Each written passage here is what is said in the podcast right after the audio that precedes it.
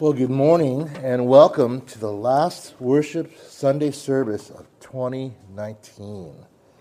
Can't believe it. In a few days, it'll be 2020. We'll be singing and saying Happy New Year to everyone. And this year, for me at least, flew by very, very fast. This morning, what I'd like to do is uh, take you through a little exercise that I like to do myself personally, that I hope that you will also adopt and take some time for yourself as well to do personally and individually. This morning, what I'd like to do is to journey together as a church, as the bridge, to take some time to reflect back on 2019. I think it's been a great year for our church, and there is so much to thank the Lord for together. So, we're going to be looking at a passage that kind of exhorts us to look back, to remember, to reflect, and respond, and then we'll take that and personalize it for our church. Would you bow together with me as we pray and ask the Lord to guide our time?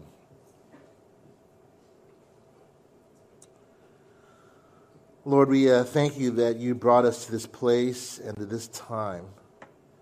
For each person here and the opportunity we have to reflect back and to ready ourselves for the future. Lord, it's been an interesting year. For some, hardship and heartache for others breakthroughs and new things and challenges. And Lord, wherever we're at, we thank you more than anything that you are with us. So we take comfort in that. And we thank you that you will never leave us nor forsake us. Thank you for the favor that you have shown to NLVC and the bridge, especially over the last year. We have great gratitude in our hearts and I pray that we would express that in our lives. Guide me now as we take some time that I teach, that I be careful and clear. And we want to commit our time to you now and thank you in advance. And it's in Christ's name we pray. Amen. Our passage this morning comes from 2 Timothy chapter 2, verses 8 through 13. Let me read it for us, and then we'll unpack it, and then we'll look at our time together. 2 Timothy chapter 2, starting in verse 8. Remember Jesus Christ, risen from the dead, the offspring of David, as preached in my gospel, for which I am suffering, bound with chains as a criminal, but the word of God is not bound. Therefore I endure everything for the sake of the elect, that they also may obtain the salvation that is in Christ Jesus with eternal glory. The saying is trustworthy, for if we have died with him, we will also live with him. If we endure, we will also reign with him. If we deny him, he will also deny us. If we are faithless, he remains faithful, for he cannot deny himself. This morning, our outline is threefold. Number one, we're going to be looking at verses 8 through 9 to remember. Then, number two, we're going to take some time to reflect, verses 10 to 13. And then finally, on our own, we will take some time to respond, both individually and corporately as a church. Let's look at our first point, remember, starting in 2 Timothy 2 8. 2 Timothy is the last book that Paul would ever pen. He is awaiting persecution and actually termination in a Roman prison. So Second Timothy is the last book that he would ever write out of the 13 letters in the New Testament. In so doing, Paul is now handling and giving the mantle of leadership to a young Timothy, who's going to take over the network of churches within the region known as Ephesus. In so doing, Paul is wanting to remind Timothy about a number of important things that he will need in order to move forward. And as I was reflecting this week and thinking about this passage, I thought these are timely reminders that are timeless, that could also be used for us as reminders as we move forward into 2020. So let's look at the first point to remember. He is very clear in verse 8. Here's what he says Remember Jesus Christ, risen from the dead, the offspring of David, as preached in my gospel. As you may know, the central theme the message, the life mission of Paul was to preach the gospel. And the gospel is the good news of the person of Jesus Christ. In so doing, as he is exhorting young Timothy to move forward, he says right at the beginning, make sure that you remember Jesus Christ. And who is he? He's the Son of God because the passage goes on to say, risen from the dead, a distinct marker that distinguishes him from every other world leader. But he also has a rich heritage. He says he's of the offspring of David. David, if you remember, was the king in the Old Testament. In 2 Samuel chapter 6 and 7, it talks about a promise that God made called the Davidic covenant. That in this promise, through the lineage and line and genealogy of David, would come a king who would rule and reign forever. That king is Jesus. So not only are we to remember who Jesus was, distinct because he's risen from the dead, has a rich history because of the offspring of David but here he says at the end of verse 8, as preached in my gospel. And when he talks about preached by the gospel, he's not just talking about words, although that's certainly a part of it. He's talking about the entirety of his life. His life pointed to Christ. And because of that, he was known for that. And he wants to pass that heritage on to Timothy so that Timothy would also embody a gospel a number of years ago, the question was asked and became a famous slogan, even a bracelet What would Jesus do? Do you remember that? WWJD. I want to take that idea and I want to switch it around and ask you the question in a different way. Instead of what would Jesus do in the situation, I want to ask you, what would you do if you were Jesus? Would you preach the gospel? not just with words, but would your entire life point to that? So that you become known as a person who is gospel centered because Christ is preeminent and predominant in your life. As we look at verse 9, though, Paul is also a realist. He doesn't just remember the good things, he remembers the hardship that he also had. Look at verse 9, what he says For which I am suffering. And again, bound with chains because he's in prison, and he's charged as a criminal because he's going to face a death sentence. But he says, But the word of God is not bound. Some of us had a very difficult 2019 maybe for some of you, the most difficult that you could remember in recent years. Paul does not pull back from hardship. Rather, he sees hardship as the crucible that helps shape and form our personhood, our character. So he never forgets the heritage of how God used even suffering, how he is unjustly bound with chains as he is charged as a criminal.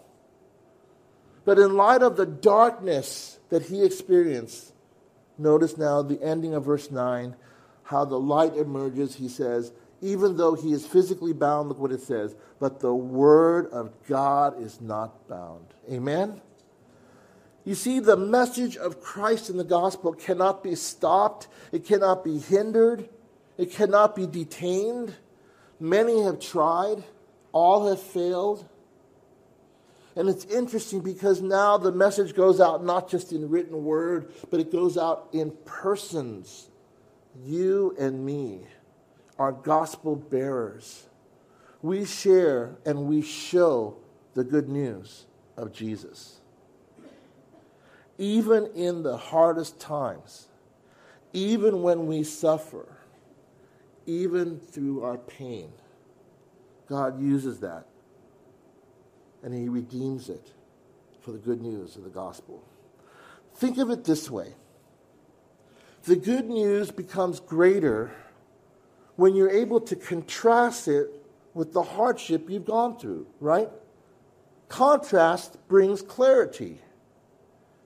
And so, if there's badness or something terrible that's happened, and the good news confronts that, and you see how that prevails, it becomes greater news because you're able to contrast it with the bad news. And so I want to suggest to you this morning for, for some of you, as hard as 2019 has been, if you hold on to Christ, and if you remember that Christ is the one who saved you and he gives us new life, then you will prevail also with the goodness and the shaping of the gospel. I want us to take a moment now to remember for our church what 2019 was about. You may recall the theme for 2019 was this it's deeper. That was our theme for 2019. And in so doing, the passage that we utilized to explain what it meant to go deeper came from Philippians 1 9 through 10. Let me read it to you now. This is what it says Philippians 1 9 through 10. And it is my prayer that your love may abound more and more with knowledge and all discernment, so that you may approve what is excellent, and so be pure and blameless for the day of Christ, filled with the fruit of righteousness that comes through Jesus Christ to the glory and praise of God. The key phrase is that we would abound more and more. And that more was not just quantitative, but it was qualitative to go deeper. In 2015, uh, 2019, we had five initiatives. Let me remind you what these were. Number one, deeper relationships based on love and truth. Number two, deeper knowledge of God and His Word. Number three, deeper commitment to the church. Number four, deeper commitment to grow in holiness and service. Number five, deeper commitment to evangelism and world missions. Now, look at all of these things. As I was again reflecting upon 2019, I thought, did we hit these marks or not? Let me say, absolutely, we did. How do we do this? Deeper relationships based on love and truth. I think we did that through our bridge groups, which we had another successful stint this fall and just finished recently. A deeper knowledge of God and His Word. How do we do that? We had a number of classes, including our Christian ethics class and our theology class.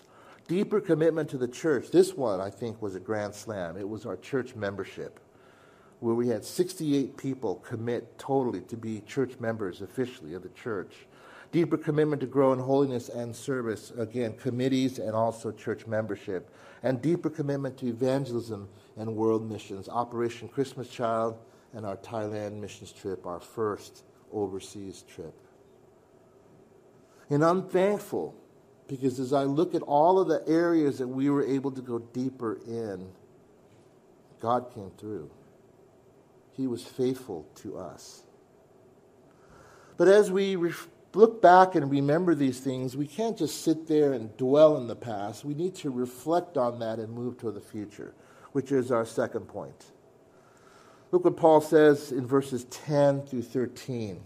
He says, Therefore I endure everything for the sake of the elect, that they also may obtain the salvation that is in Christ Jesus with eternal glory.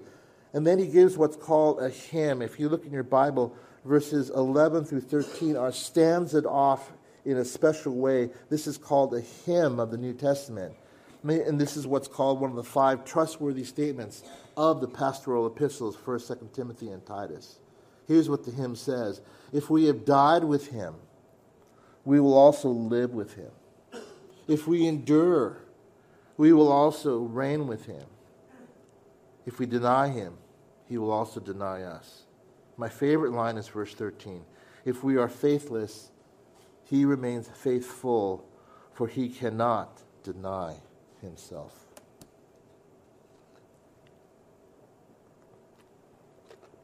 As you look at these truths and as you reflect upon this, what was Paul trying to encourage? The first thing he talks about is endurance. That you need to hang in there. He says, I endure everything for the sake of the elect believers. and he says so with the purpose clause at the end of verse 10 that they also may obtain the salvation that is in Christ Jesus with eternal glory. Staying in the game, playing long ball, hanging in there, and enduring is key for not only any individual, but also for any organization.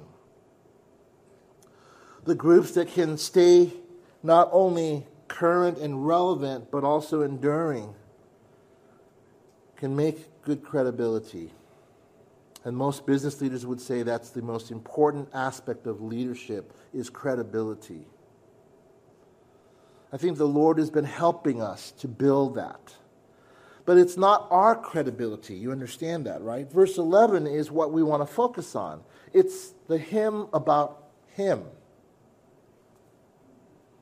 Look what it says. If we have died with Him, we will also live with Him. He died but rose again. We've died of our old self, we've risen again, the new self. If we endure, there it is again, the perseverance part, we will also reign with him. And we've talked about this before that usually what Paul talks about is this idea of suffering first and then glory second. It's always the order. You cannot invert those two things. Verse 12 is pointing to that same thing that endurance is key in order to reach glory. The endurance is the suffering, the reigning is the glory. There's a cautionary statement at the end of verse 12, though if we deny him, he will also deny us.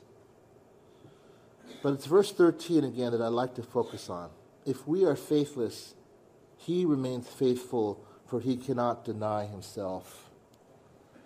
I'd like to say it this way faithfulness is God's middle name. He is faithful, even when we are faithless. So, as we reflect on this, the thing that comes to mind to me is this God's goodness and provision. Look at this.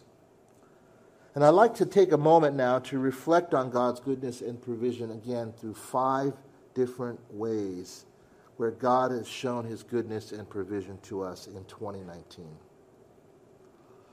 I was looking at my records and I noticed number one, that we moved into this facility December 30th, 2019, 2018. One year ago, we moved in. New chairs, new building, new bathrooms, everything new. New facilities. When guests visit us or when friends have come and seen our church, their first exclamation statement is wow. So much parking.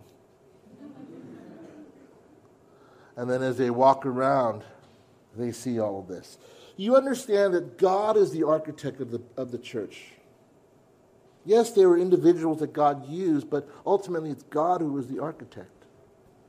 And God has entrusted to us a tremendous facility.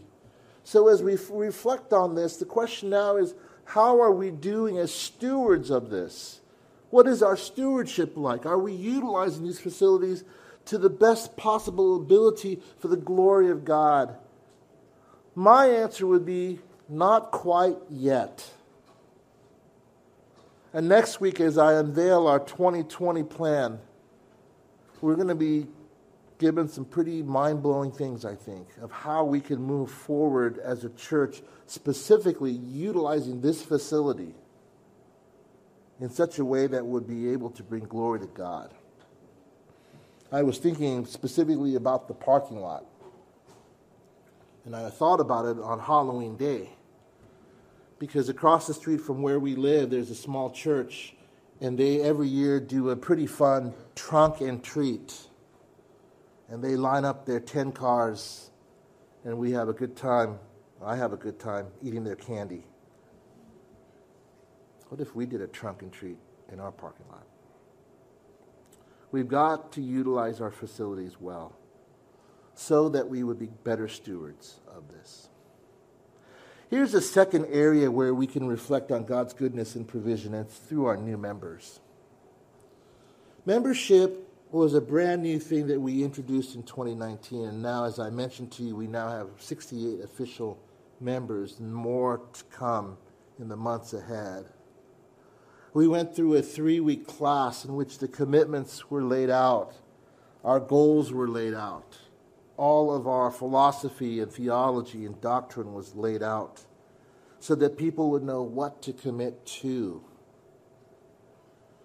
I was excited each time to see people take this class because I saw how people were getting serious about their commitment to be able to be faithful to the Lord. That's God's goodness that we have 68 new official members. And again, as our ministry continues to grow numerically, and it has been growing exponentially, we will need solid people who will be committed to help do the work of the ministry. Because the work of the ministry is not left to just myself and Pastor Jacob, it is the ministry of all of us. That's why God has given us spiritual gifts, and we utilize that to build up one another. In the membership class, we found our spiritual gifts. In the membership interview, we asked the question, How will you utilize those gifts? And many of you answered that very profoundly and sincerely. And I was quite moved. Because again, I saw God's goodness. God's goodness through you as new members. As you committed to the church and to God. Number three, here's another thing to reflect on, and that's new opportunities. What do I mean by that? A few weeks ago, Reverend Kang called me, and we had an interesting and surprising conversation. Something that I had wanted to do, but it was accelerated at the moment. He said, Pastor Ben, I want the bridge to have their own budget in 2021. I'm like, whoa. and I smiled and I said, okay. And he said, but starting in 2020, I want you to take care of your own missions budget. I want you to have complete financial control of just missions. Again, I smiled. I said, okay. And I thought, what potential we have. If you remember last year, when we were raising funds for the Thailand mission trip, our goal was $6,000, of which we barely made it by raising $10,000. Blew my mind. We were not as big back then, but God showed up through you. And now the opportunity that we have to raise money for missions, local and global, is going to be exciting. Next week, I will share with you some interesting things that we could do that will impact not only the world, but our community in a significant way. And it has to do with finances. And this is a gift from the Lord that now that we have been given this opportunity and that this money has been released to us, we can do as much as you give. Think about that. As much as you give, we can do it.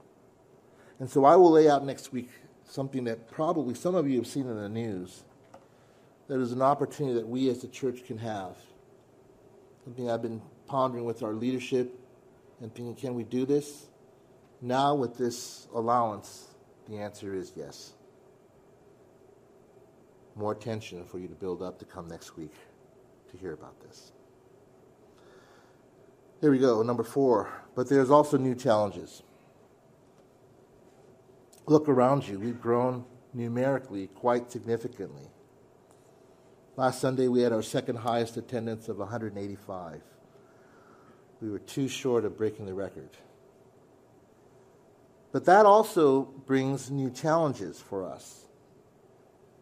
Some have suggested a second service the other looming question for me is what about our education department? How can we support teachers better and the future generations? Why that's important for me is because my kids are in the education department, and I want the best of the best to be there. We tried allowing an opportunity where our ministry didn't conflict with education so that teachers could come and then some of our EM members could be freed up to also serve. That didn't work. So we'll have to go back to the drawing board and try something new. I have a couple of ideas, and so we have to pray through this and see what the Lord has for us. I do not have the answers to these new challenges. But again, think of it this way progress requires growth and change. Not all change is progress. But if we can do this under the Lord's guidance, prayerfully and carefully, then we can really progress and meet some of the new challenges that are ahead. Which leads to our fifth reflection, and that is this new depth. New depth. As I've gotten to know our own congregation, I know that many of you have come from challenged situations, from a lot of hurt and a lot of hardship. Some of this stuff, myself, I'm not able to meet those needs. It's beyond what I'm able to do or what I've been trained for. That's why we are looking to partner potentially with counselors who will help us in the area of mental health, who will help us with baggage that we deal with, who will help us in areas even of financial management. These are things that all of us need encouragement and help towards. I think I can connect us to the resources. But we need to now be honest with ourselves, know where we're at so that we know where we can be. A couple months ago, we had Corey Ashita come and talk on a very sensitive issue for some of us. Certainly struck a nerve with many of us. We're going to return to that. Not to inflict pain or hurt, but to provide healing of a topic that for some of us has not been touched or even noticed for years. But God can heal us. I am confident of that. And God can provide the resources so that we can go into new depth and new height as well. This leads to my last point, and it's basically a point for us to think about as a church. We remember Jesus Christ, we reflect on the good and the bad, and now we respond. How do we respond? Let me say this I think we need to respond with some honest and direct questions some of these questions are not fun questions. In other words, these are not happy questions, but they're honest questions that get to the heart of the matter. At times, I do feel I need to be direct. And so, all of these questions that I'm going to pose to you now are questions that I'm asked myself first. And to be honest with you, I did not positively answer all these questions. So let me pose these questions to you. Here's the first one. Number one Have I grown more spiritually now than a year, now a year later? In other words, now versus a year ago. Have I grown more spiritually now a year later? And based on however you measure that, it could be devotion to the Word of God, it could be your prayer life, it could be the joy and the sense of security of being in relationship with God. It could be church attendance, however, the metric is for you.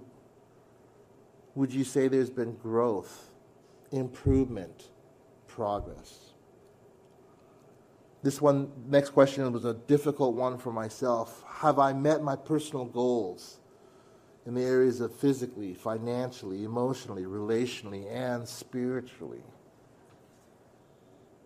I'm not just saying that we should have New Year's resolutions, I'm saying we should have goals that we move towards. You see, if we have no target, we will always miss. So we need to aim carefully and have some of these things. As I look at that list of physically, financially, emotionally, relationally, and spiritually, I probably reached only half of them. How about you? Number three, Am I in a better place today than one year ago from today? Some of you resoundingly say, No, I'm not. Hold on to question five. We'll get to that in just a second. Number four, do I have any regrets in my life from the last year? I think if we're honest, we can always say there's going to be some regrets that we have. I should have done this, I didn't do it. oh, I wish that I had taken this opportunity, I didn't do it. Or I made a mistake. Gosh, that was terrible. The last question, though, is the one that I want you to really focus on and I leave you with, and that's this. Isn't it wonderful how Christ always gives us a new reset?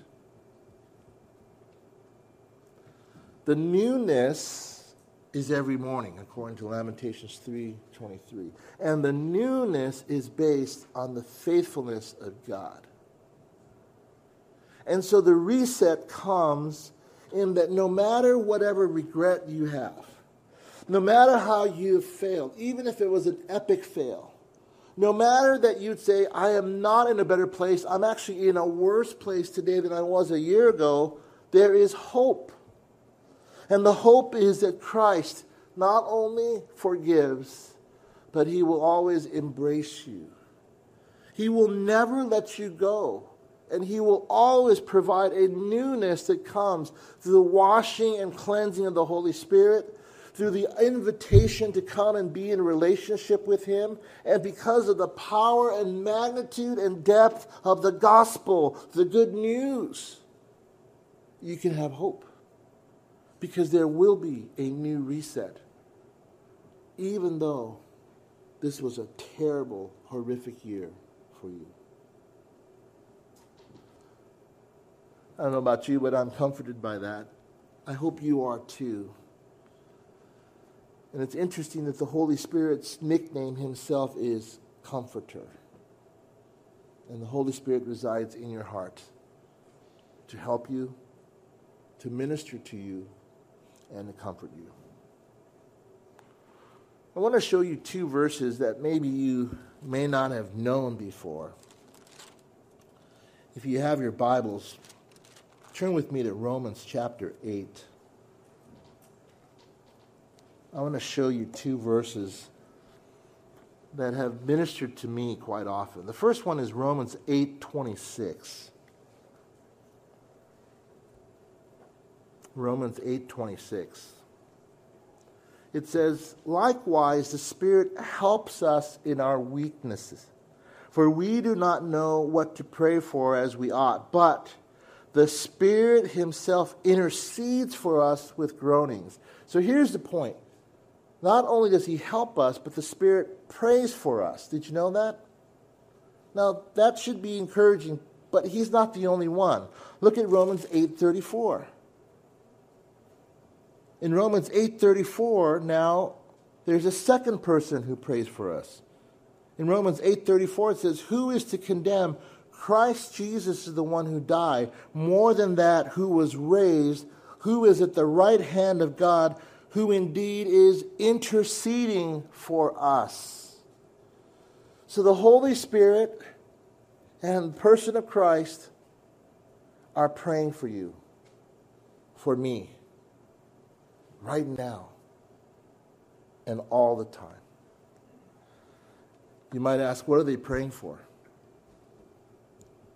I think they're praying for renewal. I think they're praying for our faithfulness.